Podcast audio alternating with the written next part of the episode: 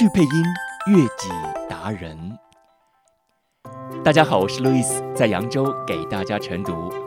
今天读小伍哥分享的双语正能量，关于奋斗过程中的时间、金钱观。